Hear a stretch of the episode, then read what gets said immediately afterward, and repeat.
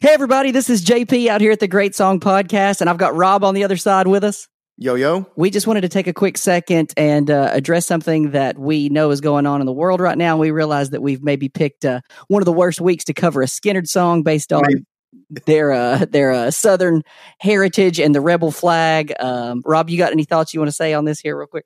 Yeah, we just wanted to make sure, and we've talked to Dave about this to make sure he's fine with releasing the episode. We just want to make sure that everybody knows that, like, the stuff that, you know, comes to mind when you think Rebel Flag, and even maybe some of you when you think Lynyrd Skynyrd, we don't condone any of that. We don't condone anything that's racially divisive or hateful. Uh, all those things, you know, we're not about any of that. And so we are going to go ahead and release the episode. It's going to be about the music, and we're going to have fun and have a good time.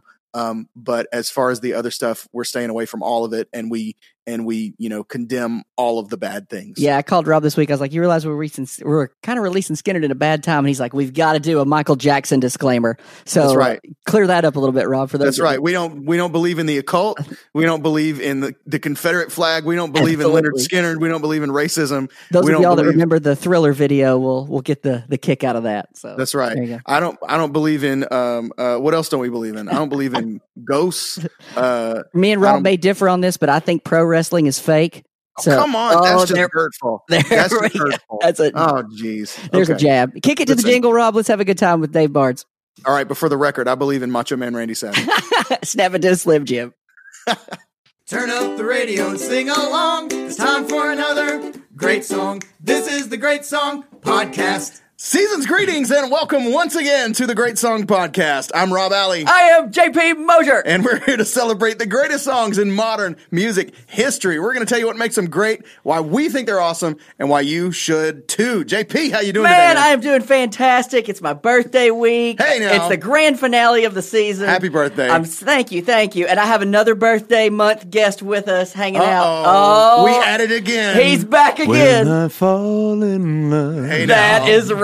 You know Dave who's with us. Barnes in studio with us Let's do once this. more. I love that we're birthday week brothers. Man, Hey that's now. awesome. Let's squirt it. We are live Hand once again sanitizer. from the fabulous Downston Abbey Road Studios Oh, wow. in Nashville, uh, home of Annie F. Downs and the That Sounds Fun podcast. Thanks so much to Annie and Jenna for Yeah, big shout helping out. us. I Big mean, they've been just so gracious to let us use the space uh, when we need to get together with Dave. Um, so it's been awesome. And Dave, thanks for hooking us up This with is- them. It's yes. just been everything has just worked and It's- been so much everything's fun. So- wonderful and and thanks for being it. Like we've had you. This is the third time this season Goodness that gracious. you've guested with us in studio. It's just been Batting for incredible. the So- cycle. Yeah, Batting for the absolutely. cycle. That's right. So we knew the, the first episode we did with you. You started talking about we we asked if you were starting your own podcast, what would be the songs that you would the first four songs that you would do, and I think two of those four were Skynyrd songs. Oh, yeah. Uh, so uh, we we knew okay, it's time to get get uh, an idea going for a season finale. Let's throw Freebird at Dave and and see what see what happens. See if he's down to do Freebird for a season finale. And uh, so And what what a this is this is this is uh, this is a song that's worthy of the last song Yeah. of the of the, Oh, man. of the so season. epic. Yeah. I mean, we need to go out with that guitar solo. You know, that's, That's the how- way you end a that's season. how we're sending you out. Yeah, It, it really is to me. I wonder what y'all would say, but this and Bohemian Rhapsody are kind of to me. They live in a pantheon unto themselves. They're the Is this, the, closest. this is the Southern Rock Bohemian it's exactly Rhapsody. right. It's the Bohemian Rhapsody. oh, bro, he, this is a Southern rock. This is a Bohemian Rhapsody with a mullet. That's right. Yeah, with twang, That's with an absolutely, accent. yeah. They um, but but there's really not like when you think of, and I don't even just mean songs that that lengthwise because obviously they're Sure. both uh, longer songs, but I mean literally just songs that do what these those two songs do. Y'all have already done Bohemian Rhapsody, so it's fun to, to lean into this one. You get it's the kind other of the other. Sure. You yeah, know? it kind of is. Let's uh let's get into a little bit of it. We'll be playing musical snippets throughout the uh, throughout the episode, but uh, let's just start from the beginning and then we'll get into it. This is Freebird by Lynyrd Skynyrd. Rob. Yo.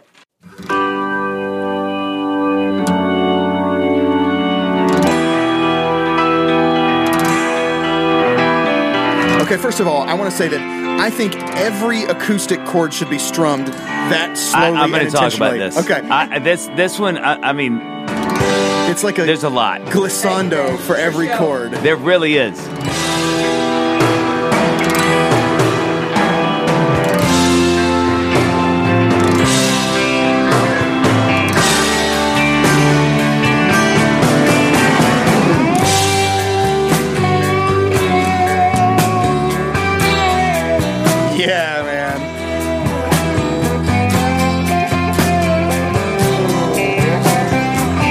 Is it for me. That's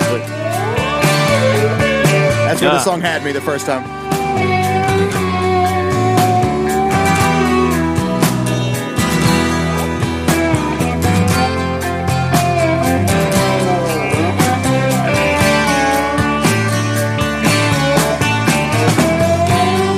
If I leave here tomorrow, That's just a vocal laid in, like it's so up front, so dry. It sounds like he's just falling asleep, sort of. Like, come on, dude, sing. He's like, all right, just, all right, all right. well, I must be trapped. It is so, so on your forehead. Yeah. It's just dry. on your forehead. You know what I mean? There's no, There's nothing on it. no space. Yeah. If I stay, But that's such a southern rock. You know what I mean? I think that really fits this. Like, it sounds like they're at the VFW. You know what I mean? Like, that's this is exactly what you would expect to hear. You know? Pick up a taco at the taco bar. I mean, it is number 50, number 52. Your order's ready? Yep. whispered now. And what game are you playing in the VFW now? change Darts. Yeah, yeah, pool. Birds you cannot change. And this bird you cannot change. Say it one more time. Lord knows I can't change. Ladies and gentlemen, that is Freebird by Lynyrd Skynyrd from the 1973 album pronounced Leonard Skinnerd. I don't really know how to say that without sounding like I'm saying the same thing twice, right? But it's it's literally like a like you look something up in the dictionary and it's got all the little markings that show you how to what vowels are long and what you know. Uh, so it's, that's the name of the album, pronounced Leonard Skinnerd. Um, I always think of this song as a one word, like Yeah. Freebird. Freebird. That's what it's become culturally, but it's actually free space bird. It's Oh, I didn't two know that. words, each Fun fact. capitalized. Yeah, free bird. Um, if you look it up, you know, like online, it you know obviously one leads to the other, but um, yeah, I didn't know that. Uh, it hit number 19 on the Billboard Hot 100, number 21 in the UK, which is I don't know. I just don't think I don't think of Southern rock as doing well in the UK. Generally, I don't know why, but maybe you know in the early What, 70s. what, but what ver- didn't they have a radio edit? there's The version yes. you hear on the radio is the live version for the most part too. They Oh, play really? a live version. on Yeah, the I know there's a live version that got re-released and also charted. Um, but but this is the original version. It did have a radio edit that's like spliced to pieces, and they hated. Um, But was But- that the single, or was this, or was the song as you would hear it on the record? This, the, no, the single, single was, was the, the- edited version. Oh, okay. and so uh, and so it, yeah, so it got cut down, and they hated it. Once it started gaining popularity, then radio Ah. stations started playing. Oh, that's the full amazing. Version. Can yeah. you imagine convincing stations to play? that long of a song now. Yeah, it's uh, what is it? Uh, six, eight minutes, almost nine minutes long. Um, it's you know, yeah, no big deal, right? Just it's yeah. You, you thought Hey Jude was long? Let's you know, yeah, Yeah. nine minutes thirteen seconds is what I'm getting here. Nine oh eight on the actual vinyl. There you go, which JP has. There you go. Which the back of the vinyl is just a, pack it's of a cigarettes. huge pack of cigarettes. It says Lynyrd Skynyrd smokes. it's a foot tall pack of cigarettes. Yeah. with a skull and crossbones on it. Um, you know, it's a different age. Yeah, they're letting you know what they're about. Yeah, really. The branding is strong. The, the branding is very strong. Uh, this is number 193 on the Rolling Stones 500 Greatest Songs of All Time list. It sits between uh, number 194, which is Rehab by Amy Winehouse, and number 92, Knocking on Heaven's Door by Bob Dylan. That's the cultural uh, impact and importance of Freebird. So, uh, before we get into uh, kind of digging into the song itself, I know Dave, you said you wanted to hop in after we talked about Oh, yeah. where it charted. So go ahead and start because we know you're like big fan of the song and you got a lot to say about it. So we want to know. So, so I think the initial things we talked about as as we were listening are are how the beginning. I said this on our previous podcast a few episodes ago, um, but the beginning genuinely drum wise sounds like a sound check. it, it is. It is like. Was he supposed to be doing that? Yeah. Was that something that they were like? Oh, it actually sounds pretty good. Just leave it we're in. recording right now. Yeah, Can like you- that's like, hey, like you can see them like through the booth. They're going hit the drums and make sure. Yeah, we're good. and they're you We'll know, keep that. Yeah, we'll keep that. That sounds good. But um, so that is really funny to me. The acoustic guitar is so prevalent. Yeah. To your point, the glissando, which is a great way, just those kind of strums. It's it's it's so right in your face. Yeah. Um, but I'll tell you what, the pocket that they land in when when the song when everybody kind of coalesces to really begin the song is so so tight. Yeah. And that and that and that is one of the things about this band. I think um, I said this a little bit in my in my hot takes when I talked about um, Sweet Home Alabama. If there is a misunderstanding about this band that I feel like being a professional musician, I want to step into and sort of tout as much as I can. They were so good. They were so well organized. They were so um, efficient. There is no fat on these songs or records. And I think if you listen to their catalog, it is it, they, you look at it and you're like, oh god, these guys like playing in their garage. And Right. That is not what this band does. No. they are extremely skilled. They are extremely proficient, and they're extremely clean and cut and dry. And I think this song, for as much as it feels like chaos, it's actually very much the opposite. Everything has a place. There's it has an amount of time, and then there's a movement into a different part. Yeah. And one of the things that I think is so funny about it is that it kind of starts feeling like, what are they doing? like what is happening? But the minute it sort of comes together, and e- everything is it's like, ah. it, it, and it in in the pocket is perfect. It's the same thing with all the music. Again, you listen to Sweet Home, their other huge hit. That song is Mutt Lange before Mutt Lange. Mm-hmm. It's everything is right. Everything is in and out. Leave it alone. Let it be itself. No, come back in. Go out. It's not people just sitting there strumming. It's like Right. very organized. And and I think this song is that. So it's fun when you realize even though the song does what it does because it has the second section which you know is too long to play but you know that everybody knows it's so, so iconic when it jumps i think Mm-hmm. Yeah. dare i say 100 bpm um, that you know it, it- you, you kind of go like oh they, they're just in there no no they knew what they were doing. They very much so knew it. And so I think that's kind of the global. There's a million nuances, but I think globally, as we begin this episode, I think the thing that you have to know one about Lynyrd Skynyrd, but especially about this song, is it's controlled chaos. Yeah, very that- controlled. That's one thing that Al Kooper, who produced the album, actually plays organ. We'll talk about it in the Meet the Band section, but he said they were super prepared when they come in to record the album. He's like, I've never seen a band so prepped. Yeah. like they knew everywhere they were going. and that was uh, part of the vision of Ronnie Van Zant, uh, lead singer, uh, was to be. He wanted to be um, not just over prepared for the studio, but for their live performances as well. His goal, he said, was to have a live band that sounded exactly like the record every night. yes, and that was their You get that. you know what I mean? So they did they every jot and tittle they they put together and they knew like you said exactly what they were doing the day. It wasn't like, you know, at the time you could just, you know, you would rent out a studio for however much, you know, like weeks and you would be in there and you would put everything together in the studio and you could rehearse in Right. the Figure studio. out parts and- Yeah, like we're really going to learn these songs as we're, you know, recording, but they're like hop in, we are we've got our stuff together. Boom, just hit You know, we'll two, to, to, a good example, quick sidebar is if I watched the Kansas documentary and two of their biggest hits, I mean, seminal classics, Dust in the Wind and Carry on My Wayward Son. Um, n- what's the, uh, Carrie, Kerry Livgren? Kerry Livgren, yeah. Livgren wrote while they were in the studio. So Yeah. he came in, you know, they were, let's say it's a Thursday. He wrote it, he wrote each of those songs on different records, but over a night they were already in the studio at his hotel room and then came in on Thursday morning and would say like, "Hey, here's a song where this band is coming in super rehearsed. Yeah. There's no like you do this now. The you know Al Kooper is not having to like."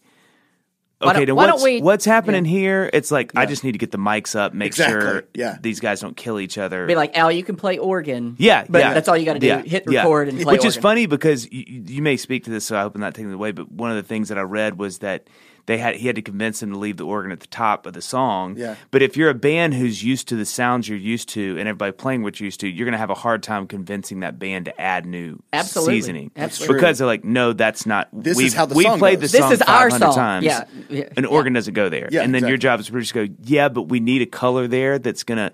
So it, it really, That's good. to your point, it shows how these guys would have known what they're doing when they came in. Yeah, They, they, to me, I always thought. Last thing I'll say about that, I, they've always felt like this Southern Steely Dan to me, Mm. because in, in in that extremely efficient, prodigiously gifted players that were very rehearsed, and the recordings have a lot of space, Mm-hmm. but very well executed parts. And I think I've talked to one of my best buds, grew up in New Jersey. He's an incredible guitar player, and he told me like growing up, he's like Lynyrd Skynyrd was the one Southern band that was cool to listen to in the North because he grew up a little later than that, but but not too far off. And he's like, that was the one band. If those songs came on, you didn't change radio. Wow. Like any other band, Allman Brothers, those guys, it was always kind of like other Southern bands. But he was like, you just knew as a player, these guys know what they're doing. Hmm. And I think that that to me is how I think of them, as they were sort of like the Southern equivalent of one of those sort of more heady.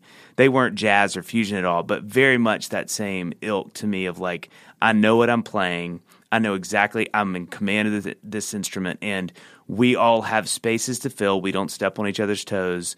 You know, there's just it's it's just really well done music that happened to be southern rock, not the opposite. Because I Yeah. think about a lot of the bands were southern rock first, but they were like, no, we're like whatever we're going to do is going to be really good. Yeah. It's just that we play this kind of like pseudo country southern rock stuff. Yeah, and people kind of assume you say Southern rock and it carries with it certain connotations. Yes. you know what I'm saying, and they, like you're saying, their their musicianship sort of Oh pushes my past all that.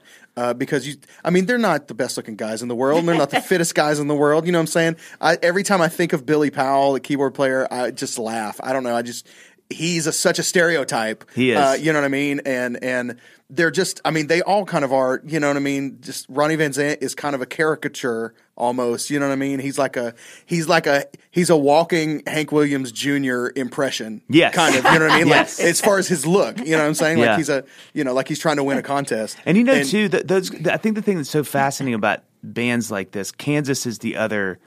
I would say that I can think off the top of my head, but this was in a, a season of music, and I think this is really important. Where because I think it sets up this band to understanding more about this recording because it's to me the pinnacle of this example in their record in their recordings. But you know, this was back when you could travel America and be from the swamps of Florida, which they were, or the middle of nowhere, Kansas, which Kansas was, and have this kind of hidden pro- pro- prodigiousness uh, in playing in guys and girls and bands that now you get from Berklee College of Music or mm. from Belmont or mm. from these schools that breed that. But back then, there was just so much incredible music. You could be a kid that grew up in Tallahassee or Gainesville that just played guitar that was actually phenomenal, mm-hmm. phenomenal. And so when you put together a band, again, like Kansas, these guys weren't just, I mean, they, Kansas was doing fusion jazz rock with no context.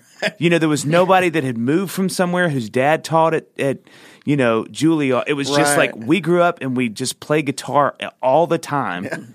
And we got really good. Yeah. And the same with Lynyrd Skynyrd. And so there's no pros. There's no like, oh, he was in the band. It's not Toto. It's not. Mm. It's not. not uh, Dream Theater. It's, It's not, not Dream Theater. of That's music. exactly Yeah. right. It's these guys who are just dudes. They could have as easily been like, you know, Jiffy Lube employees as they and could they have probably been, were. yeah, according to as the they photo. could have been some of the best guitar players that have ever played an instrument. So I think that's also what adds to the lore of this band to me is that it, it makes no sense that they were as that they were what they were. There was no pedigree. There was no like, oh, you came from this part of the world where that's a big. Th-. It was like no, just some dudes who happen to be incredible, and they wrote the songs, which to me Yeah. is even more mind numbing because it's one thing to be like, oh, we had great players on songs that New York was sending us or L.A. was sending us. No, These guys were writing these songs in their garage, which they rehearsed in in, in Gainesville, and or Tallahassee, Gainesville, right?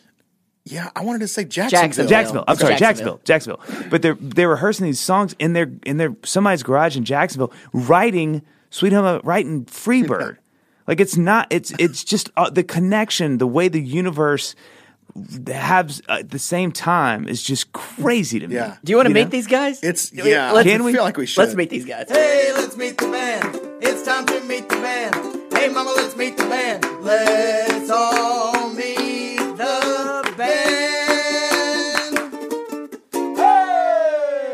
right, right, so we're gonna meet the the band on Leonard Skinnerd, pronounced Leonard Skinnerd, and notably this track. Uh, vocals: Ronnie Van Zant. Older brother Johnny Van Zant is now the lead singer. Oh, he's the older brother of Johnny Van Zant. Johnny's Yes. the younger one. He's now the lead singer for Skynyrd. His other brother, Donnie Van Zant, Yeah. lead singer of 38 Special. There you go. What in the world? Oh my gosh. First time I saw Skynyrd was with 38 Special in Chattanooga. Can I? Okay. Is this now? Now here's the question I have of that. That can't be the same. I know it's the same 38 special, but is that the same? Um, since you've been Oh gone, man, I'm looking it up right now. This heart needs a my second life chance. Slipping Oh away. man. That was the first song I ever covered at, at shows. Really? Oh man! I We didn't- just second chance. last year I realized I was like, I haven't heard that song since I was a child. I've got to hear it immediately. Who is Right it? now. And I look it up and it's 38 special. Special. Yeah. And I go, what? You're like the caught up For- in you. Hold on loosely, guys. For a little, yeah, exactly. For, Oh for a little gosh. context. Uh, Come on. Did you cover it just you acoustic? yes, Oh man. this song.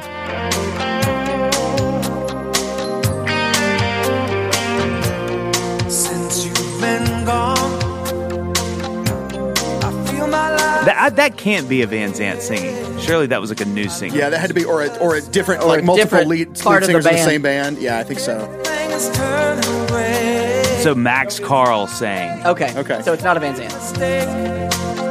How much more will I have to pay? Why can't you? Oh my gosh! So just good, since we're there, Max Carl, um, he is the current lead singer of the classic rock band Grand Funk Railroad. Oh, Wow, that about makes perfect sense. Actually, I can hear that a lot. Yeah.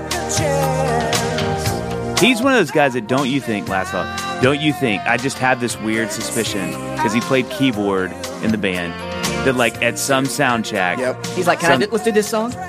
Yeah, like you know that like uh, uh, Max, let's get your sound check. Love it. Like, whoa, uh, hey, um, band meeting. Um, should we get Max to sing some more? songs? Right, You know what I mean? Like, exactly. that's like, Like- one of those guys you just think he'd be. mu- You know, maybe the maybe Yeah, the whole He time. flew he's under the radar. Though. maybe the whole time he's like, I want to sing, but Yeah. you just that feels to me, it's like the uh, it's like the um oh bass player in the Eagles. Oh yeah, Second- Timothy. Uh, Timothy Schmit. yeah, Timothy Schmit. B. It Schmit. feels like that to me. Where it's Yes. like, well, Timothy, thanks for joining the band. Do you sing at all? I mean, a little bit. And it's like all of a sudden he starts singing. And like, He's like, I, this one's called Love Will Keep Us Alive. Yeah. You yeah, want to take yeah. this one? It's like, Which fun fact do you know who wrote that? Uh oh, I feel like we should. We I feel like we've actually talked about it, but now. I'm no, I'm drawing a blank. Paul Carrack. oh, Yes, we that's talk right. We talked that. about it. Good. I call. got a new novel Yeah. suitcase Yep. far too long. There we go. Good call. And And the living years. Living years. and Oh, and um, it's like a it's like a '70s monster. How long? oh yes. How long? Which was Has this Ace. I been think. going on? Uh, it was uh, Ace, um, right? No, it was uh, Squeeze. No, no, no. That's Ace. Oh, really? It's a whole different Oh, band. wow. That's that's that Paul era Carrack of is- music eh, where every two years one of those guys would be in a new band and they Yeah. would have a hit and then he was Yeah. in a new band two years Yeah. later and then two years later. But it's called Ace because I remember looking up. Has this Paul been Carrack going- is we talked about i- is like one low key one of the greatest voices in pop He's the English history. Michael McDonald Yeah, yeah, because he, he's the same thing. He was on a bunch of songs with different bands, had a solo career, but he wrote freaking "Love Will Keep Us Alive," That's, That's awesome. amazing. and his version of it is hot fire. We saw we saw Clapton here in Nashville a few years ago, and Paul Carrack was on organ for Clapton, and they closed the show with Paul Carrack doing "High Time We High Went" Time by Joe Cocker, yeah. And it was mind blowing. It was What? incredible. Yeah. He was, you know, the only reason I know Paul Carrack, I know him now very well, but the only reason is because the, literally the first person that ever compared my voice to anyone was Paul Carrack. Oh. In, in like I think we talked about that. 2002. Yeah. And I had to do look at, I was like, thanks. Who's that dude? Yeah. Paul Carrack. well, that's what I didn't know him at all. I didn't know his name until Clapton said it, and then I went and started looking him up because I, I was like, that dude was incredible. Who is he? Yeah. And then I f- and then I find he's in this string of like some of the the most band. amazing songs of all time. Yeah. Back to Ronnie Van Zant. Anyway, Ronnie almost became a boxer as his idol was Muhammad Ali. oh, I was going to say I thought you were just going to say like he got a bunch of fights He at liked the to fight. Yeah. He Like, uh, Oh my gosh. almost became a boxer just What'd by you say, boy? also great at baseball. Um, died in the 90, 1977 plane crash. I'm sure we'll talk about that. Yeah, now. we'll we touch can, on that. We can do that now or later. Um, I we'll can hit it later. I can table that. Too sad. Too uh, soon. Let me look in here. Um, a lot of it is about that. Okay, so I'll stop on that because the rest is going to be Okay. death related. So we'll move on from that.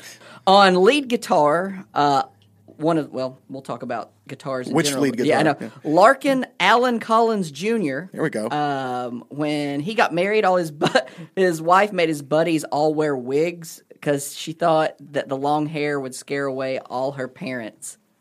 and that story is important because at that wedding was the first live performance of this song. Whoa. Boom. So Hold on, time they performed Freebird at a at wedding? a wedding. yep, yep. That was a that's, per- uh, yep. Well, he said I, I read an interview with uh, one of the first. one it of the- may have not been the very first, but they say it's one of the very first times they played it out live. Live. So that's some, one they. one, one of the writers was interviewed and he said that this song actually gets played in a bunch of weddings So and weird. funerals. That's so okay. Now I can, in a weird way, I can get funerals. Like in a. Could you imagine how awkward it'd be though, like when yeah. that gets to the fast part of the funeral? Like, That's when they do their like dove release. You know what I mean? It's like- It's awesome. the one that gets caught under the jacket and the magician's kind of doing. I was playing. I was playing a. This is just inappropriate wedding song story. Quick, real quick. I was playing with a band at one point, and we were playing a, uh, uh like a wedding reception. You know what I mean? And they were just like, just play, just play whatever you want. So we're just going through literally like our just whole book of songs, originals, covers, whatever. And I start to play this song, and then I lean over to the lead singer. I'm like, dude, this is a wedding. We were about to play Walk, Away, Away Joe. Joe. Oh, can can I tell you that my favorite country song of all time is "Walk Away"? Joe. Is it Ah, really? It's so good. We love it. Well, that Man, next well, season, we almost played it at a wedding. season six, Walk Away Joe with Dave Barnes. Fun fact: Matt McConaughey stars in the "Walk Away Joe" video. Oh my A goodness! very young Matthew. In fact, it's Wow. the first thing he ever was in, Oh my word! All right, all right, all right. How about That's that? insane. and he is just as insanely handsome at seventeen as Right. he is now. That's Uh, the way uh, Allen got into the band, uh, the Van Zant uh, boys had a bad reputation of beating up people, and he came over to his house, and he thought he was coming over to beat him up, so he went and hid. Like he ran, rode his bike, hid in a tree, and finally they tracked him down. I was like, "Dude, we're not here to beat you up. We're just here to ask you to be in See our if you band." wanna be in the band. thought that was What so a cool. weird experience! I know, right? That guy had the opposite experience of what he was thinking. from the top. You just hear, yeah, okay, man, I guess. oh my god! Yeah, no, I'm just up here checking for birds. I've got so much uh, uh, crash related stuff on him that ties into other things, but we'll well, table go ahead and it. talk about it if you want to, Well, man. then- okay, okay. I feel like we need to go back and touch on the plane crash part then Yeah, with Ronnie. yeah, So, um, did you know that plane was supposed to be for Aerosmith? I did know that, and it led me to one of the greatest names I've ever heard in my life. Go ahead. So the, the, the plane crash that killed members of, of Lynyrd Skynyrd and almost killed Aerosmith too. That's what I called this in my notes. Uh, Skynyrd leased a Convair CV240 as they were trying to up their travel game a little bit, uh, but the plane was like 30 years old. They got it for a steal. They leased it for like $15,000 for like a 40 seat plane. Um, but it just was past its prime. It had done one too many flights. And so uh, it was it, Aerosmith was looking at the, the exact same plane, and their chief of flight operations, whose name I kid you not is Zunk Buker. Z U N K B U K E R, Zunk Buker. Wow. Uh, he inspected the plane as Aerosmith was looking at it, and because they had previously like chartered it, and they were thinking about just buying it outright, and uh, but he didn't like what he saw, and and he saw that like the crew was drinking and stuff and kind of messing around. He didn't like the plane, he didn't like the crew, and he said no. So Aerosmith didn't buy the plane. Skynyrd ends up buying it, and then they have this crash that takes out half the band. So it's crazy, but. Zunk Buker. Do you know I mean, there's also that weird thing about that album cover that everyone that the flames are touching died in that plane crash? Oh, is that Street Survivors? Street Survivors. Oh wow. There's some weird thing that if you actually anyone Oh, in that picture that the flames are actually touching as far as design wise That's died in whack. that Pretty flight. creepy. That's whack. Um, he told at least three people that he'd never lived to see 30. This is Ronnie. This is Ronnie, yeah, on tour. And on that tour, he called it, started calling himself the Mississippi Kid. Did you see this? And the place they, the place the plane crashed was, Was in in Mississippi. Mississippi. So he was calling him just for no reason. He started calling himself that. I mean, he's from Jacksonville, Right. You know, had nothing to do with that. It's like I want to call myself the Mississippi Kid, Man. and then they're like, "That's, That's so weird." again. Can we just revisit that these guys did this in their 20s? yeah." That they wrote this Right. and Yeah. recorded this music in their 20s. So, yeah, Yeah, this is. I don't think we've actually said this. We were talking about this before, but I don't think we've said it since we started recording. That this was their debut album. Like this was. This was Coming the closer of their hot. first album. Yeah. and the track list of this album. We're to is talk the about greatest the hits album for anybody else. Yeah, we'll talk about the album here in a little bit because Yeah. we got a lot to touch on. That. Jeez Louise. Um, he had his. I didn't realize this either that he had his casket broken into several times and his body stolen. Yeah. and now it's constantly patrolled 24 7. Really? At a new location. Ronnie Van Zant's casket. Did you hear why his casket was broken into? No, I don't. Okay. The the prevailing rumor is that uh, there was a or or there is a rumor was a rumor that he was buried wearing a Neil Young T-shirt. Uh, and somebody Oh, man. broke into the casket to, take- see if it was true that- because they were rivals with Neil Young and Crazy absolutely. Horse, and so that that was the rumor that he had been buried wearing a Neil Young T-shirt as kind of a bird to Neil Young Yeah. as or just a joke or whatever, and so somebody literally broke in and stole Ronnie Van Zant's body To to, check like the took it chase out to try and see if he was wearing a Neil Young shirt. That's crazy. It's whack. Um, okay, back on Allen, who is the guitar player, was also in the plane crash, but he survived. Um, and they said, you know, we should amputate your arm. Like they told him, we need to amputate your arm. He's a guitar player. Yeah. And his father's like, no. His father came in and said, no, like you're not cutting his arm off. They're like, he may die. And they're like, then he dies. He's a guitar player. You're not cutting his arm off Oh my gosh. Identity. survived. So that's amazing. Um, he, so he lost his friends in the plane. His then wife died of a hemorrhage with a miscarriage. Hmm. His girlfriend da- died in a car crash that he was driving, and then he was drunk driving. And after that, he never played on stage again. Wow. Oh, I remember that. yeah I heard that in the thing. Um, gear, I can touch on his gear. I'm gonna hit gear as we Yeah, go. yeah, yeah. Played a black Gibson Explorer on this track. Yeah. So that's the cl- the. It looks like Oh, a. man. I, y'all know what an Uh, Explorer yeah, looks it, like. yeah, it looks like a it looks like a weird rectangle that you kind of smushed the edges of, Yeah. like oh it's yeah, this yeah, yeah, yeah. you know. It's this way for those of y'all that are listening, watching me describe it visually. Wonderful job, Mosher. That was I awesome. love the sound of an Explorer. I just Yeah. like I Not a a Ford Explorer, I haven't a heard Gibson him, Explorer. Yeah, I haven't heard him so much. Like I'm, you can hear a Telecaster, you can hear a Strat. I don't, and you can hear a Les Paul. I don't hear an Explorer, but always when I find out it was, I You go, love oh, it. no Oh, wonder. yeah, like I that's love good. that. Who sound. who was he? Uh, who's playing the slide? I'll get to that next. Okay, that that's would not be him. that is Okay. not him. That is Okay. Gary Rossington, who plays the rhythm parts and the slide guitar. Okay. was the only only surviving member of this Of the original. of the original is Gary Rossington. He's the only one. Only one. So another good baseball player who wanted to play for the Yankees, and he actually met Van Zant and Bob Burns, who we'll talk about as the drummer, um, in rival baseball games. So Oh. they will rival like crosstown rivals in Jacksonville. They played against each other. Um, they formed the Noble Five, and then a band called the One Percent, and then Skynyrd. Um, his gear, um, Gibson Les Paul that he called Bernice through a Marshall amp. That's a good. Dave, do you have names for any of your guitars or instruments? Oh my god, I wish I was that cool. but now I do. Bernice, Bernice Right. too. Bernice, Bernice, too. Bernice's yeah sister. Um, the Bernie. The um. So he plays the Gibson Les Paul, but the slide part is actually played through his SG. So he plays two Hmm. electric guitar part, or two different electric guitars. Live, he plays the Les Paul because he's not going to change guitars. Right. Um, so he typically plays. But he was the he was the slide. He was the slide Okay. guy and the rhythm guy on the track. Okay. But live, he plays the slide parts. Because live, they would add a third guitar player, which we'll talk about Yeah. here in a minute. Um, car crash in 76, drug and al- alcohol endorsed, which led the band to write That Smell. So Oh, I think that, y'all know that smell? Yeah. That smell- that- yeah, that was due to a car wreck that the was- band member showed up and he's there and they're like, drugs everywhere. And they're like, man, that smell Wow. the smell of death around you. So there you go. He was also in the plane crash, but survived. Spent the rest uh, spent the rest of his life with steel rods in his arms and legs. So he's got steel rods in his arms and legs, and still rocking on Man. playing on bass on the album. This is kind of neat because the bass player for them was Leon Wilkeson, um, but the bass player on the album because Leon left the band is Ed King. Um, Leon Wilkeson actually plays on the '76 live version that you hear on the radio.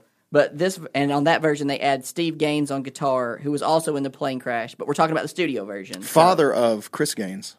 oh many people know that? gosh. How many people know that? Amazing. That's a joke. yeah, not not happening. Um, he wrote. Um, he also was co-writer of Sweet Home Alabama. That's what I was talking and, Yeah, and he's Yeah. he's the voice that does the one, two, three on the track. So he's that guy. Also wrote Saturday Night Special. Very business savvy. So what he would do is he would buy snacks like on the and then mark them up four hundred percent and sell them to the hungry band on the trip. No way. So he would he would sell his. That's a jerk move. That's a that's He business lived, savvy. he's, a, he's the guy. I was Opportunist He's the guy call I was him. talking about. He he lived in Nashville. and I think passed away last year. Okay, that that was probably when you said Al. I was Yeah, sorry. It's Ed King. Yeah, Ed, that's- Um, he left the band mid tour when his roadie, uh, who changed his strings uh, before each show, him and Van Zant got thrown in jail, and they showed up ten minutes before a show, and so he went on with like old strings, and his big thing is I change strings before every show. broke two strings on Freebird Oh, no. and quit. Said I'm out. He's like I'm done. Can't be doing that. So, and he actually he did just die down the road from us in Nashville. Um, but on this, he played a 1958 Fender P bass, and I did a lot of research to find out which bass he played because that was that took some some deep dive. Didn't done, he? well but but wasn't he a guitarist though? Yes, so Yeah. we'll talk about that. He ended up being the guitarist because they brought Leon Wilkeson back, Back, yeah. because they wanted to have three guitars to give them the what Skynyrd sound. okay. So um, we'll talk about that here in a minute. On piano, Billy Powell, roadie for two years. It's a great story. He was their roadie, Mm-hmm. and uh, as they supported Mountain, and then on on a break one day, he went in and he just played the intro to Freebird, and they're like, permanent, Welcome to the band. permanent gig, roadie. And again, this is this is another weird thing to my point earlier. If you listen to Sweet Home, only, only, only, only, only, only, Yeah. only, Amazing. only, only, Yeah. Like one, the pocket is insanity. Yeah. How that dude is in it to win it. He Yeah. is in the jelly. But the the fact that you had that guy as a roadie, as a roadie, Roadie. Hey, and he put that is case a over there in the corner. Phenom guitar. I mean, piano player. Oh yeah, yeah. Like and been added to that band in significant ways. Yeah. I think we need to touch on. I, I, this was later on, but let's do it now while we're talking about him. I think he has one of the most underrated piano solos ever, which is in Tuesday's Gone. I think that, oh. I think Oh. that piano solo is good. And so if you'll go to three eighteen in Tuesday's Gone, it's not going to be like. I think this is Southern rock piano solo at its finest. And then I can touch on two other piano parts. But Tuesday's Gone, first song I ever learned the guitar s- part on. Give me that. Uh, give me that. Let's go to timestamp minute again. three eighteen around 3:18. there, maybe a little.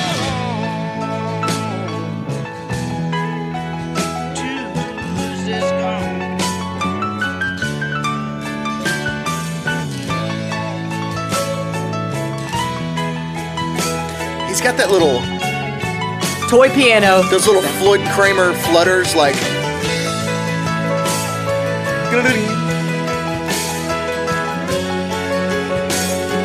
Anyway, great, Yeah. great I, piano. I feel like you can hear that guy's classical music upbringing Yes. in all Oh, yeah. of his Oh, yeah. solos. It's Definitely. very fluttery. call, call me the Yes. Bri- call me the breeze. Another great Oh, yeah. piano solo part. Um, Yeah. A couple of those are, are really good. Um, Great mullet. Yeah. Fantastic, like Killer wavy stash. perm mullet. Oh, That yeah. was great. Um, he was also in the plane crash, but he was the first out of the hospital, least amount of damage. Uh, in '84, joined Rocco Marshall.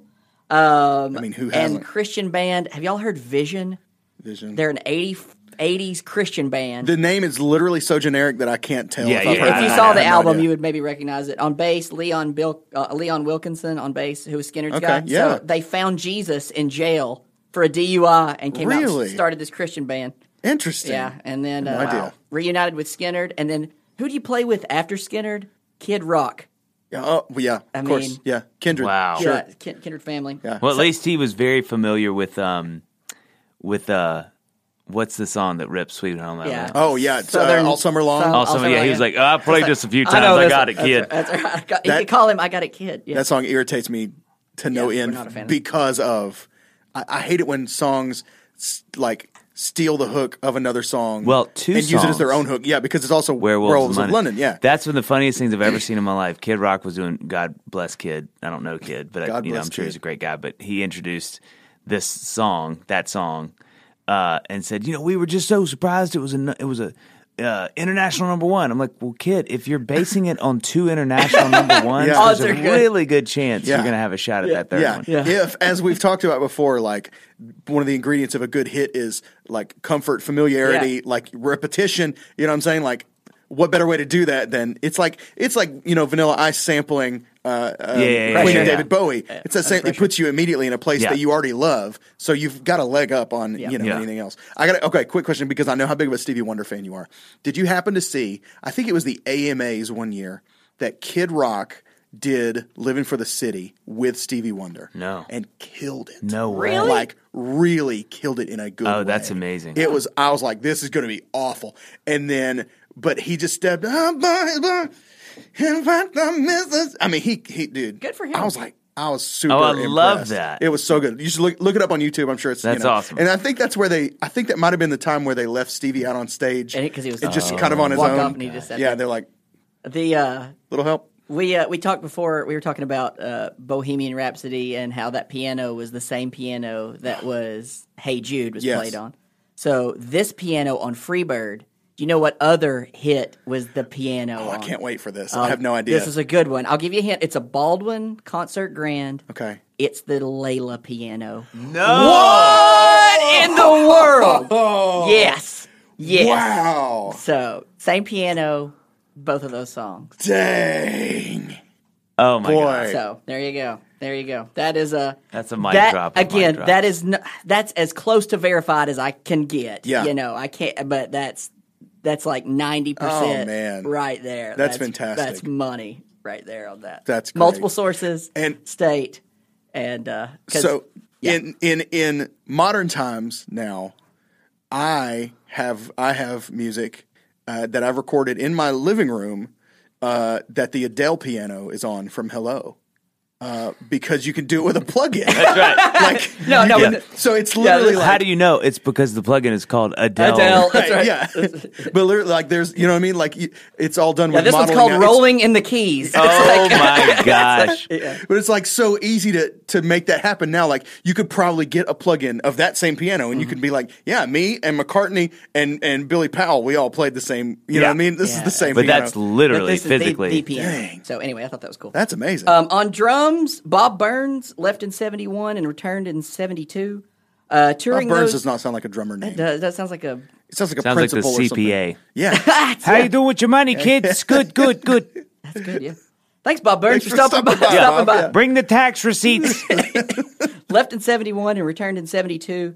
Touring those years, they sometimes used two drummers, as he and Rickey Medlocke, who replaced him and then left, but they would use sometimes both of them at the same time on stage, play with two drummers. Okay. When he came back, they're like, let's just use both of them. Uh, gear. So you know, guys, I'm They're like, we just need more. Let's- You know, that's right. Three Three guitars, guitars, two, two drummers. drummers, Like, that's right. You know what? There's a pattern we're seeing.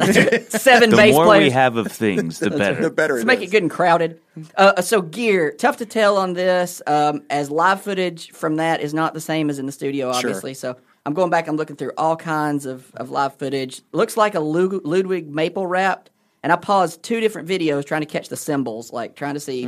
And I'm trying to identify from the bottom, which is tough to identify. Cymbals from, the, the that bottom era are impossible to tell anyway. So I finally got a view from the top, and I'm like, yes, Zildjians. Okay, cool. And then I realized I was watching the 77 Street Survivors Tour at Convention Hall, which is the next tour. Oh. So I can't really even count that. And it was Artimus Pyle on drums. It wasn't even the same drummer. So, Worthless. anyway. Is there a better name than Dude, Artimus? Artimus that's what I literally have Yeah, in like in this in researching. I found maybe my two favorite names of our time: Ar- Artimus Pyle and Zunk Buker. Those guys, if they were a wrestling duo, no one would ever beat them. Right? yeah. Artimus Pyle. Artimus Pile Driver. Oh, Thank you. done, Wow. Thank done. you. Thank you. Oh man, so good, Undefeatable. Um, but the most popular, if you guys watch the, um, if you go look up Freebird, the most popular one that is shown and the live show is the 76 Winter. Uh, no, the popular one is the 76, 77 Street Survivors.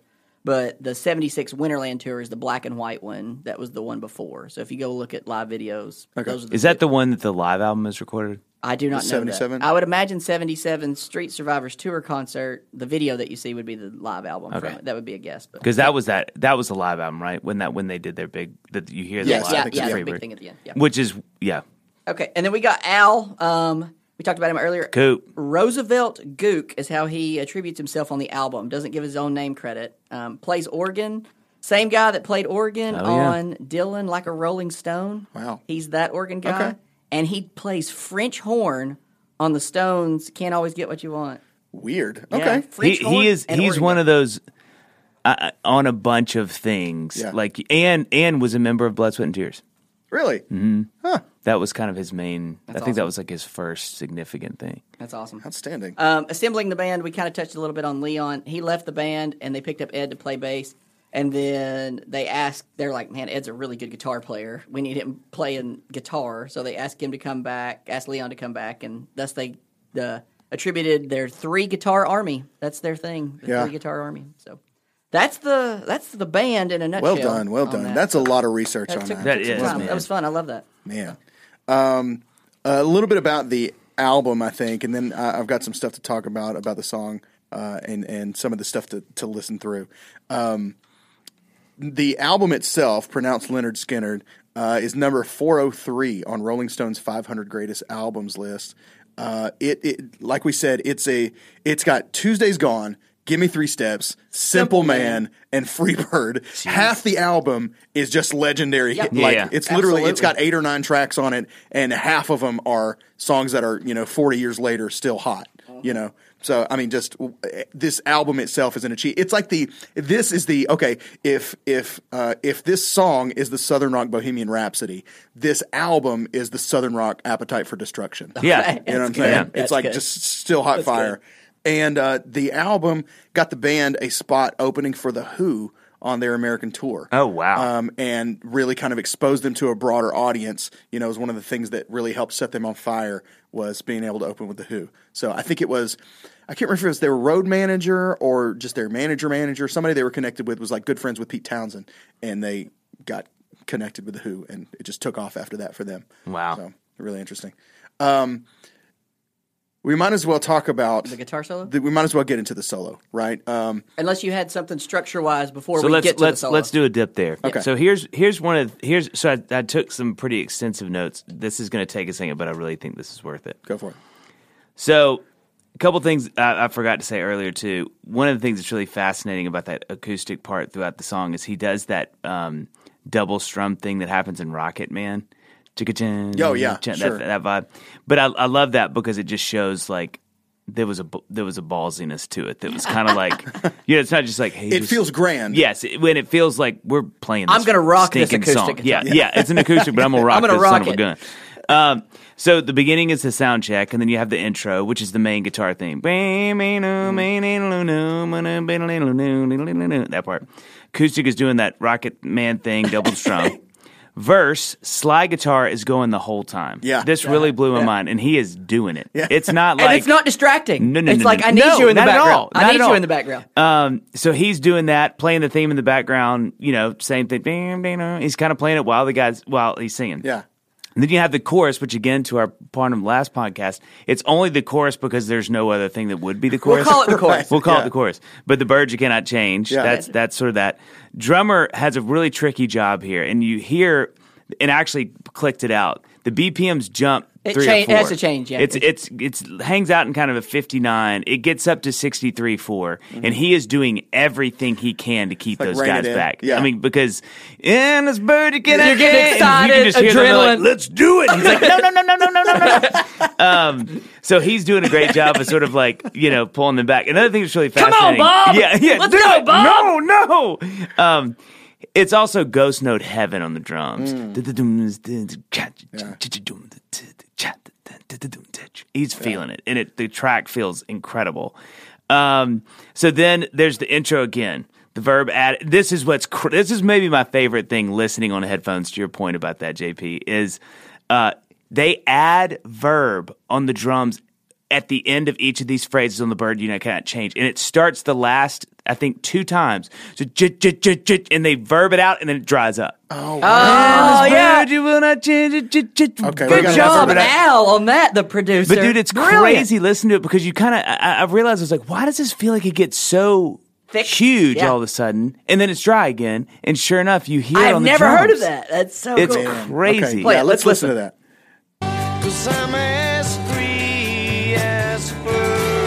Everybody, get your headphones on. so it kind of starts to happen at the end so they, they let it kind of run a couple times without adding to it Okay. I am going to say my one flaw with this song is I feel like they say that too many. This bird Yeah. cannot change. The first time through, too many times. Yeah. They should have done it twice and moved on. Yeah, they really miss being a hit. Yeah. Listen,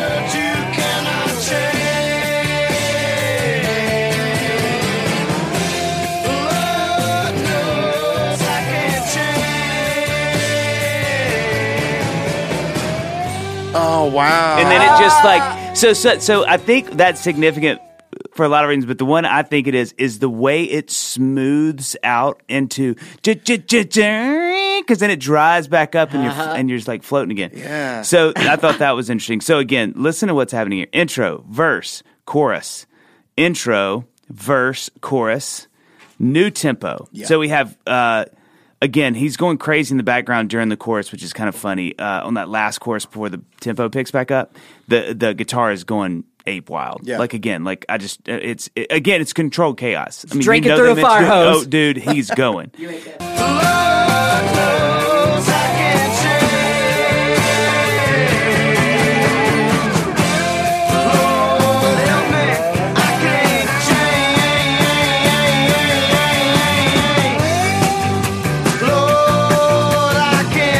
So then you have new tempo. Uh, solo one, dual guitars playing the same thing. Go crazy at the end, no real part.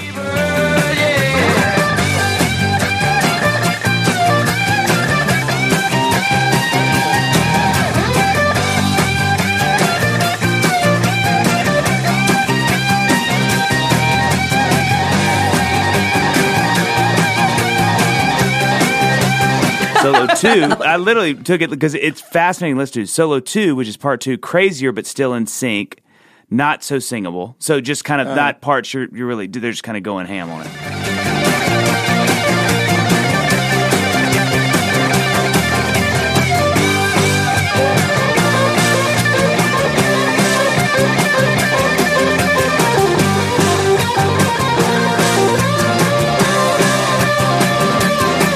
Solo three, more in sync and singable.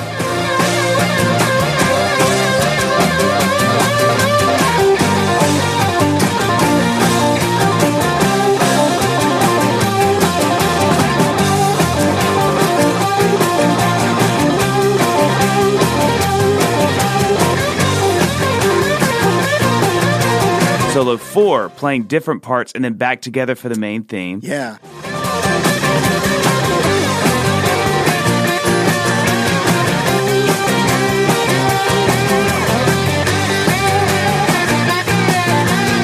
And then the band punches together. Yes. They're playing through those. Guitars playing the same part over and over. Then you have band stops. The concept. Some of the guitar parts are harmony in that, which is fascinating.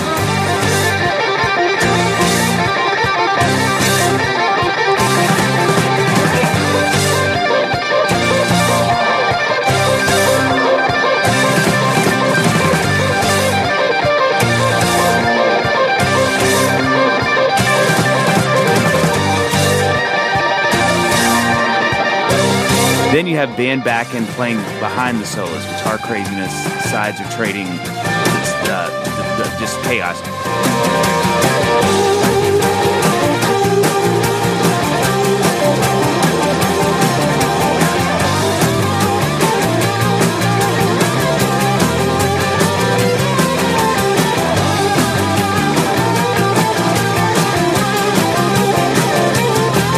Then you have the train beat. Dun, ticka, dun, ticka, dun, ticka. So that's more guitar chaos, not sync. Then you have train beat escalates, both parts in sync.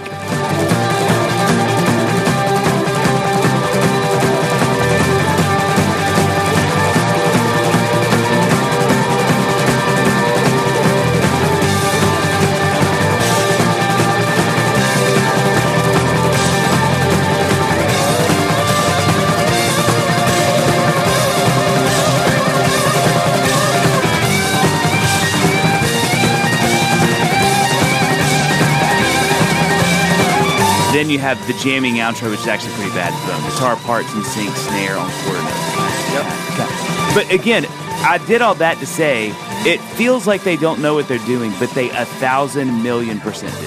For those of y'all that for those of y'all that listen and write down, uh, you hope you got your notepad on Yeah. that. That was some hefty writing. I'm That telling you, it's it's insanity, and I but and I only do that kind of a dive because it. I think the song benefits from this trick it does to you, where you're going, "Oh man, they're just going crazy." It's like, no, they're not. Uh-uh. No, they're not. There's very, very, very uh, purposed Sections. either har- sections that are either harmonized to each other, which proves absolutely they know what they're doing, or abs- they're playing the same thing. And then these moments where you'll hear in your left ear, he's going ham bone, the guy on the right's doing the line, then they'll flip, and this guy on a the, guitar line. Yeah, those guitar- y'all I just said that. I was like, yeah, He's maybe a a line. line though Yeah, too at the same time. But but but then it'll flip. The guy on the left's playing a part that you know, and the guy on the right's doing these crazy, you know. But it's it's And then they come back all on the grid. Yeah. And and when you lay it all out like that, you realize like, oh my gosh, they there was absolute, like they knew what they were doing. Yeah.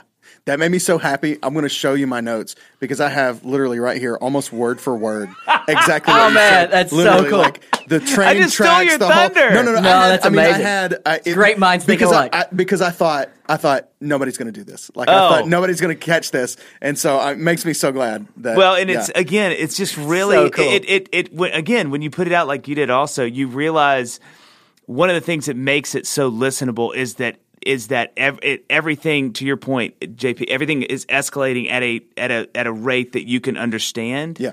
and it is escalating. Yeah. I mean, if it's the band stops to full stops to train beat to four on the sort of like Mm-hmm. quarter notes on the snare, everything's meant to keep the thing going. Yeah, and the solo would get old if the band wasn't. if it wasn't that. different things. That's right. exactly That's right. That's a good point. Um, and I think that that's a band to your initial point about this whole uh, song. That's a band who had done that enough times before they got in the studio Yeah. to go, hey, we know what works Right. because we've done this a lot, and we know if we d- don't do the train beat, then the band stuff. Okay, you know, and you just you gotta feel like Al Kooper was sitting in the control room, like I have struck gold. Yeah. You know what I mean? I'm just going to play the first Yeah. organ part at Yeah, the beginning. yeah. Make sure I'm on He's this like, track. I oh, want to yeah. be on rock I play. history, so I'm going to assert my way onto this track. Let's just play this G. Take us there, but, buddy. But, but, you know, That's I all- think again, it, it's it, and to those guys and girls and bands, you know, that are really trying to be bands, this is a great case study of what happens when you really woodshed. Yeah. when, when you play together a lot Mm-hmm. and you write your songs and you have them down so tightly that when you go in the studio. You know what makes you great, and you stick to what makes you great, good. and you can kind of control the narrative a little bit, you know, that way. Did you look up uh, the reason the solo was written and put in? Oh, this No. is one of my favorite Oh, parts. of- wait, I did, but I forgot. Do okay, it. so they put this section in because they would play live, um, and they needed a, t- a chance to give Van Zant a break. That's right. So they're like, let's just write an end to our to our hit, so he can take a break because they would play three sets a night. Yeah. They're like, this will end the set, and this will give him a longer break between set two. So we'll end set one with this. This will give Van Zant a, a break. And That is incredible. That's awesome. So he could go back and smoke a, a 12 inch That's long right. So he cigarette. can do the Skinner Yeah. smokes. So, this is, so- I just realized. I'm sorry. Go ahead. no, you go. What? Hey now, They're coming sirens for- in the sorry, background. guys. It's All been a good run. Sorry. See you later. Uh, I just realized this is the reverse Layla. Like the vibe Oh, of this yeah. song. Oh my is- gosh, That's that's, good. exactly right. On the same piano. Same oh, piano. Oh my what in the world is happening? Wow. Oh my You don't you feel like God nudged one of the angels? He's like, "Look, check out what's happening. check it out. You want to watch this? is watch gonna this be space. special. Watch this space. So. Yeah, Layla goes from burning fire To to, beautiful mellow sort of jam, yeah. Yeah. and then Freebird goes good. from mellow to burning jam. Take it another step. Slide guitar at the beginning. Wow. Slide guitar at That's the right. end. Yep. Allman. What in the world, almond? Right. There we go. That um, I, I also saw what you may have said. I'm not sure you did that, but it achieved the number three spot on Guitar, Guitar World's 100 greatest 100 greatest guitar solos. I have the top ten. Oh yeah, Do please you have them? Go. Okay, okay. Number ten, Crossroads, Eric Clapton, Cream. Uh, number nine, Crazy Train, Randy Rhoads. Number eight, Hotel California, Don Felder, Joe Walsh. Number eight. That should be. Got to be down a little bit in the Wow. list there, buddy. Yeah, especially since number seven, I think. Well, say it. I don't feel like it deserves. Uh, number seven, one, Kirk Hammett, Metallica. Okay. Okay. Okay. I don't feel like that yeah. deserves in the top ten. It's fine. It's great, Yeah. but whatever. Uh, number six, November Rain slash Yeah. Okay. melodic. That's just in there. Gorgeous. Um, number five, Along the Watchtower, Hendrix. Hendrix. Uh, number four, Comfortably Numb, David Gilmour. Ah, yes. Floyd. Oh, Yeah. Uh, number three, Freebird, Allen Collins. Number two, Eruption, Eddie Van Halen. Number one, you want to guess it? What's missing? It's the no, it's like Stairway to Heaven. Stairway Oh, to Heaven, yeah. Jimmy Page. Which So- fun fun fact? Oh, duh. I'm an idiot. That's the third. That's the trifecta Oh. of this song. Oh, that's, Oh, the, okay. that's the yes, other. the long- Heaven. Yes, That's the other- Exactly. that was my first slow Mm. dance ever, and I didn't know that song, Christian upbringing. And I She- have like never been sadder in my life. I'm like, oh my gosh, this is like the best feeling. I'm in fifth grade. Like a girl is somewhat close to me. I'm touching her. This is the best thing. And then I'm like, what's happening right now? What is it? Dun, dun, oh, dun, dun. I was like, no, no, why is this? Go, go, go. Dun, dun, dun, dun, dun, dun. I was like, it's good to see you. I just remember literally like once See it, once it broke. See you in class once on I Monday. let go of my other hand behind her back, she was free to go back to her friends. She was a free bird. Oh my uh, gosh! And scene. That's awesome. That's Yeah. so good. Like this is really getting away from me. Oh my gosh! I was so mad at Robert Plant. I was like, why couldn't you just keep this a beautiful, sweet song and let me keep slow oh. dancing? That's gonna be a T-shirt from this episode. I was so mad at Robert Yeah, Plant. that's awesome. That's so good. That's so good. Okay, all right. I got a little bit on the joke of Play Freebird. Oh, I, I've read it. about this too. it's- phenomenon. Started at 76 at the Fox Theater where Van Zant asked, What do you want to hear? And they're like, You know, play Freebird. So the, jar- the joke actually started in the 80s. The Chicago DJ, Kevin Matthews, convinced listeners to go to a Florence Henderson concert. who's Florence Henderson, like from the Brady from the Brady Bunch. Okay. Car- Carol on the Brady Bunch, and he's like, "Go there and yell out, play Freebird." No He's- way. All these listeners, he's like, "Everybody buy tickets to this show and just go there. It's going to be the greatest joke ever." It's just like pelt this lady with play Freebird. oh my gosh. So, and he's like, the show, this joke was supposed to be intended at like lame concerts, Okay. not everywhere. Uh-huh. And now it's yelled just took everywhere. And he's like, they took my joke and they just use it everywhere. Wow. He's like, it's completely different. That um, one one of my so so one thing if you uh uh it's probably in that same thing, but you edit it out, but I'll add it even though uh so a few bands would do it. Like Dylan Yeah. has done it. yeah, okay. um, Phish, Phish does it a cappella. acapella. It's so brilliant. But like, so, so it Yeah. became it became for a while like bands would have it stashed. Yeah. One of my favorite case. moments in music. A big shout out to one of my best friends, Ed Cash, who produced my records. Um, he would do that as a spite because and he would do it with a loop pedal. So he would, and I'm telling you, he would play all of the solos because he's an incredible guitar player. Uh-huh. Yeah. So I'll never forget. I went to a show. And this kid went Freebird, and he's like, "All right," and the crowd was kind of like, "Wait, oh, what?" And the kid was like, "Huh?" And he was like, "If That's for I you, kid. leave here tomorrow," and, the, and it was like, "Okay." And Nine minutes. Did the whole Look song. at your watch, seven and a half minutes. Green, green, green, channel, boom, boom. He's playing over a loop pedal. Again, again, Oh again, my again, gosh. again, Did you hear to go a step not to, to go a step further, but Dry Country? You know the band Dry Country? No. Anyway, they got asked to do it, and they played it three times. three times. They're like so spiteful. Yeah, just You do it. We're gonna play it. three Wow. times. They're like, That'll teach you. I still listen. I bet you. I bet you. Uh, eighth of my shows, somebody yells that. Really? Oh yeah. man. Man. I just feel like at a certain point the joke is played out. Yeah. Like let's let let's let But that I'm go. glad. I'm glad to know because it's such a it's such a cultural phenomenon. There Yeah. you go. DJ Kevin Matthews. There you go. you I thought Chicago it. DJ uh, you know, Kevin if you Matthews. listen to one of their live albums that I think was recorded not the '70s one, I think they did another live album maybe in the '80s or early '90s. But somebody does that.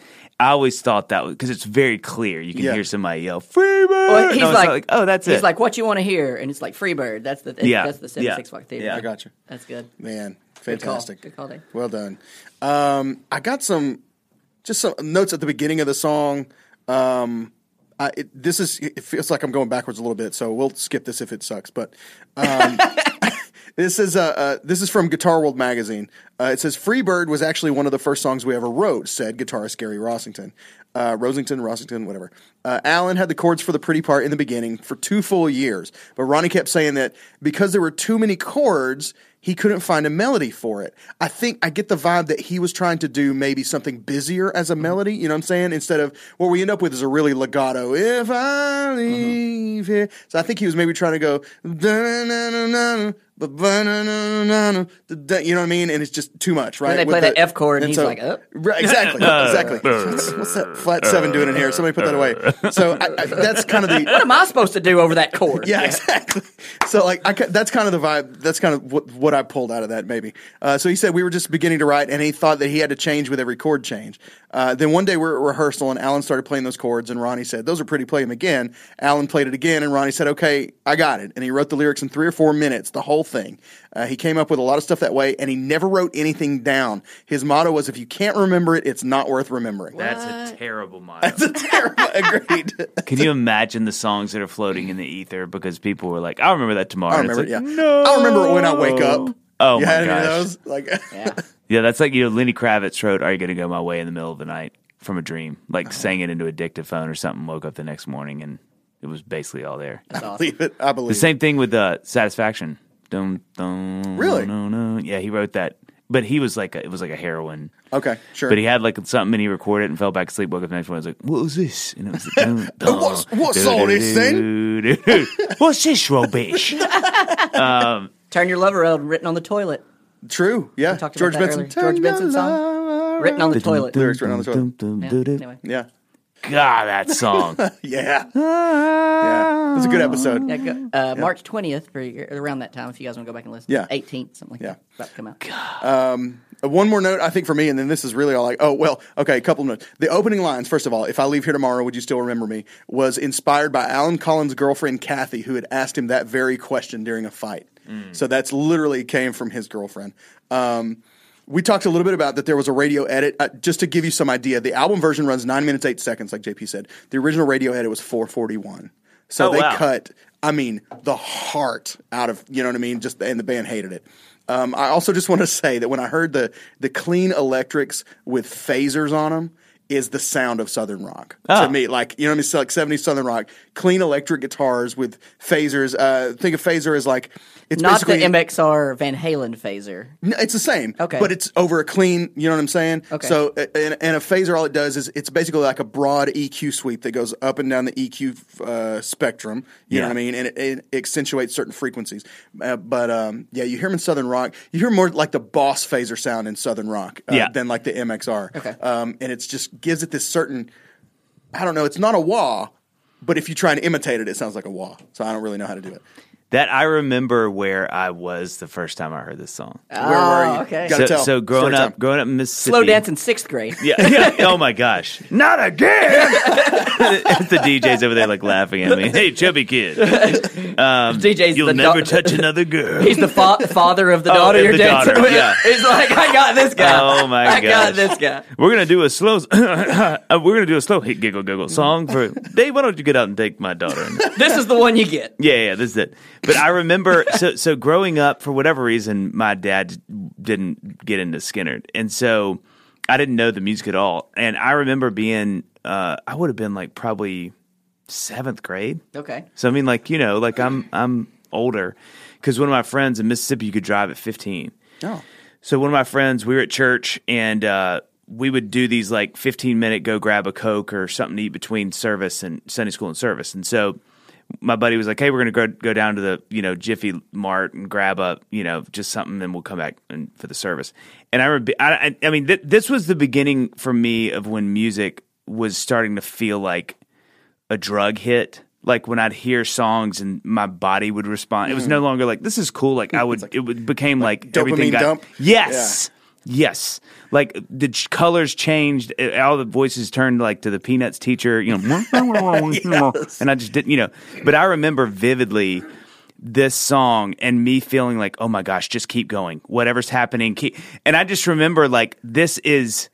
Is this they really did this? Yeah. you know, because it started. and I was like, "This is great." Yeah, it's windows down, Mississippi summer. You know, the wind's blowing, and it was like, free. I was like, "Oh my god, what's happening?" Right? You're driving faster. I was like, "Oh my gosh, is this a real thing in the world?" You know? Like, Dave, you're going 102. Oh, yeah. 35. Yeah, oh, yeah, Slow down. uh, but but I remember this is like I, I, this is like one of the few songs I actually remember where I was and what like and I remember like I said feeling like oh my gosh they're doing it. They're letting themselves do this and we are loving every second of it you know?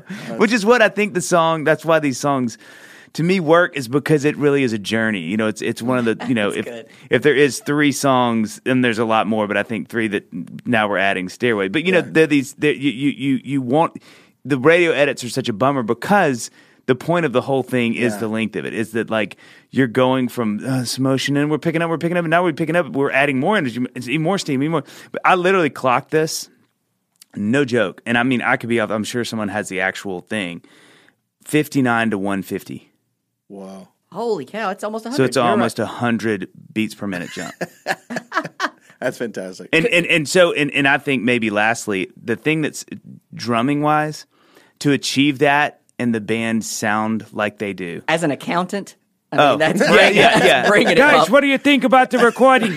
but like, it really is. I think that's the last unsung hero of this recording is that they do a, a 90 BPM jump, and you never ever feel like.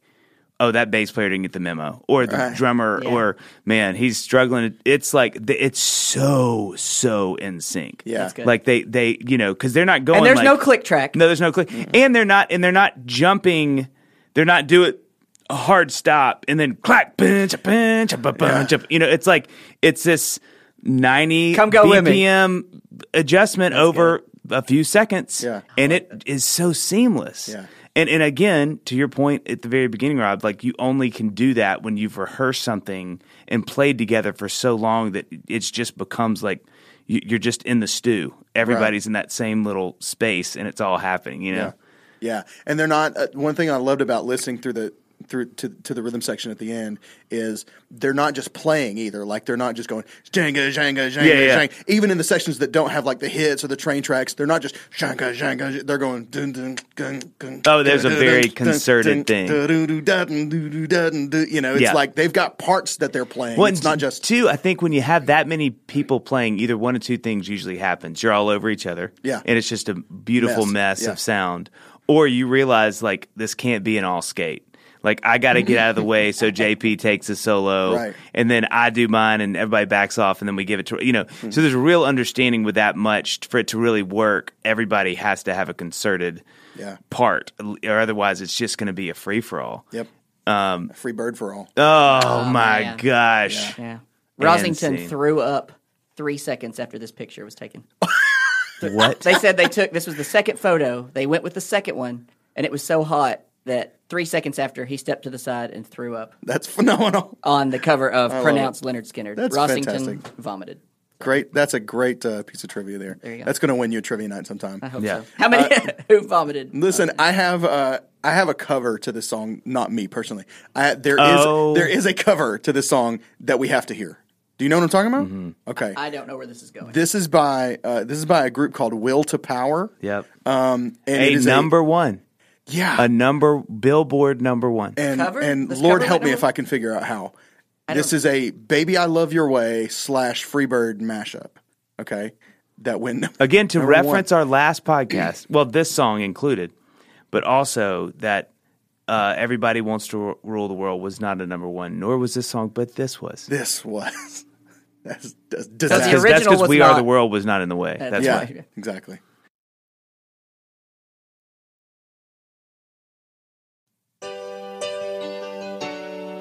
So we all know, "Baby, I Love Your Way," Peter Frampton. Okay, but You know, sometimes a man gets down. The video's awful.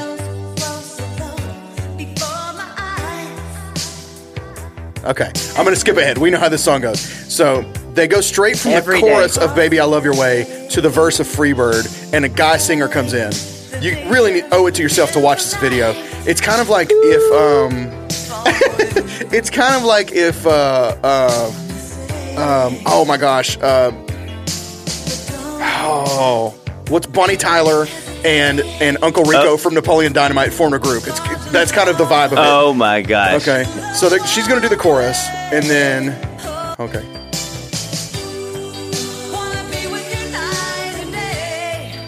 it's just all of it's so overdone. Here we go.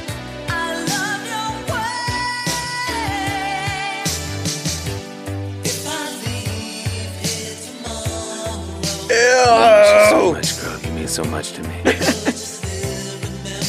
Uh, we can't end with that. My name Oh is no! Gary. This is- Hang on, there's more. They're not finished being awful.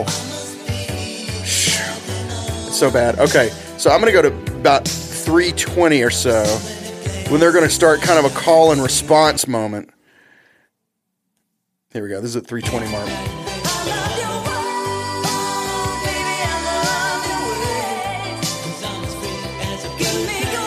Did he say because I'm as free as a bird now? Oh, I thought he said because I'm as free as a bird's nest.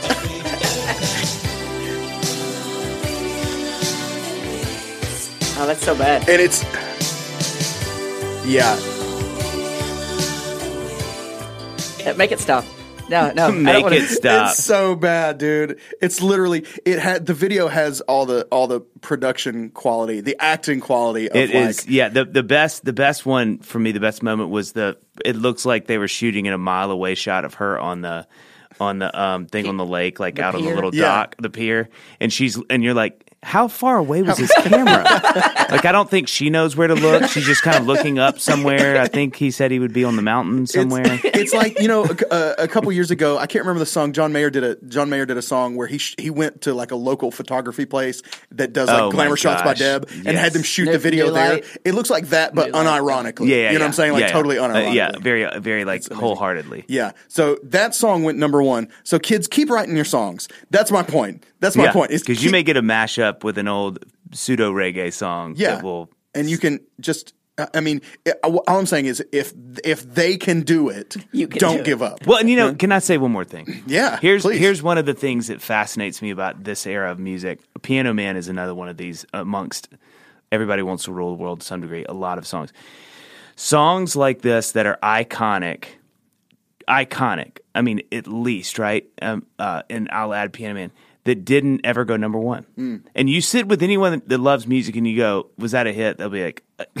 I'm not even answering that question. You'd be like, was it number one? Like, yes, it had to be like a multi-week number one. Right. Never got past, I think, the 20s, this song. Yeah. Yet is a building block of rock and roll, Mm-hmm. is an archetype of this kind of song, is, um, I mean, it's ubiquitous. You can't, everybody in Everybody the world knows- knows this song. Yeah. And yet it wasn't a song that at the time was a, was a significant hit. Mm-hmm. And I think people sometimes forget that you, you don't always build careers on number ones. You build careers on really good songs. Mm. And I think good songs sometimes don't get to be known as great songs until years later. That's good. And I think and I think it's tricky as a writer, as an artist, as a music maker that you we can judge ourselves by the immediate impact a song has, and you may not know that for years. So if you love your children and want to have them set up, yes, like- yes, right. These Go ahead songs, yeah, Yeah. they'll they'll reap the benefits Yeah, of yeah, the that's royalties. right, that's right. So true. So true. right. Well, ladies and gentlemen, Guys, I it's think been a great is- season. That's going to wrap up season five. Season- Dave, thanks of for Great hanging Song out with us. Podcast. Season five. Dave Barnes. Listen, tell the people where they can find you online, where they can find you out on the road. What's Yeah. going on? Uh, hotdirtyguys.com. No, um, wow. Yeah, yeah, Wow. Yeah. That pivoted Backslash quickly. Dave Barnes. no, uh, DaveBarnes.com. All my social stuff is Dave Barnes Music. Yeah. so uh, we'll we'll be out. We, we, you know, there's there's there's more, and then yeah, I'll be around. Thanks for having me, guys. Wow, a lot of fun. Hey, Absolutely. thanks so much. And uh, thanks to all you guys for listening, keeping up with the show. We've had so much fun with you this season. We'll be back sooner than you know it. Uh, you know, don't don't cry. You're not alone. You know what Mm. I'm saying? Don't cry tonight, my baby. Uh, we'll, Will you we'll just say back- "baby" is my ringtone? like baby. you just said "baby." baby, my baby. Uh, yeah, we'll be back with season six. Don't I mean? Don't even worry about us. We're fine unless everything collapsed. If everything collapsed, who We had a good run. But that's right. We had a good run, planet Earth. But uh, if not, we'll see you again in season six. Until then, I'm Rob. I'm JP. Go listen to some music.